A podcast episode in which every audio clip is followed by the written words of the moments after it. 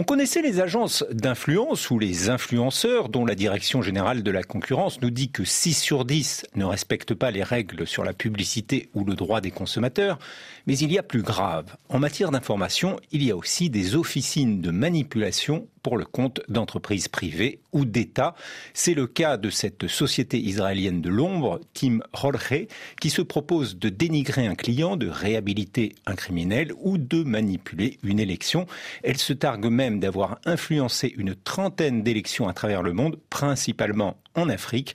C'est ce qu'ont découvert en se faisant passer pour des clients les journalistes du collectif Forbidden Stories, auquel appartiennent 30 rédactions, dont Le Monde ou Radio France.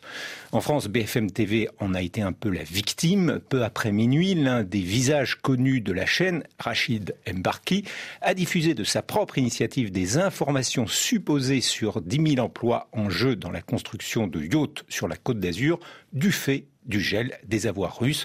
Le présentateur a aussi relayé des brèves contre l'ancien procureur général du Qatar en conflit avec Bahreïn ou en faveur d'un Sahara marocain et non plus occidental.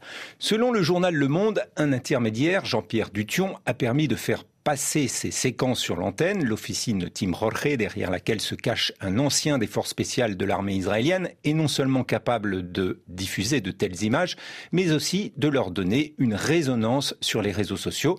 Elle s'appuie aussi sur de faux articles ou des avatars. L'officine revendique 39 000 de ces faux profils, construits à partir de photos volées et commentant parfois de supposés sites d'information. Tim Jorge n'est pas la seule officine existante. Percepto, une autre société israélienne, a ainsi orchestré une campagne de dénigrement contre le Comité international de la Croix-Rouge pour le compte de l'État burkinabé du président Kaboré, à la clé une tribune qu'elle a fait paraître dans Valeurs Actuelles, accusant la Croix-Rouge de parrainer involontairement le terrorisme.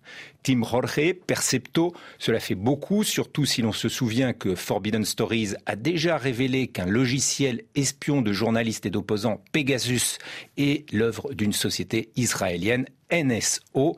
Cela n'a pas échappé au collectif palestinien BDS qui appelle au boycott d'Israël avec cette fois un nouvel argument, celui de ces technologies répressives qu'il qualifie de menaces pour le monde.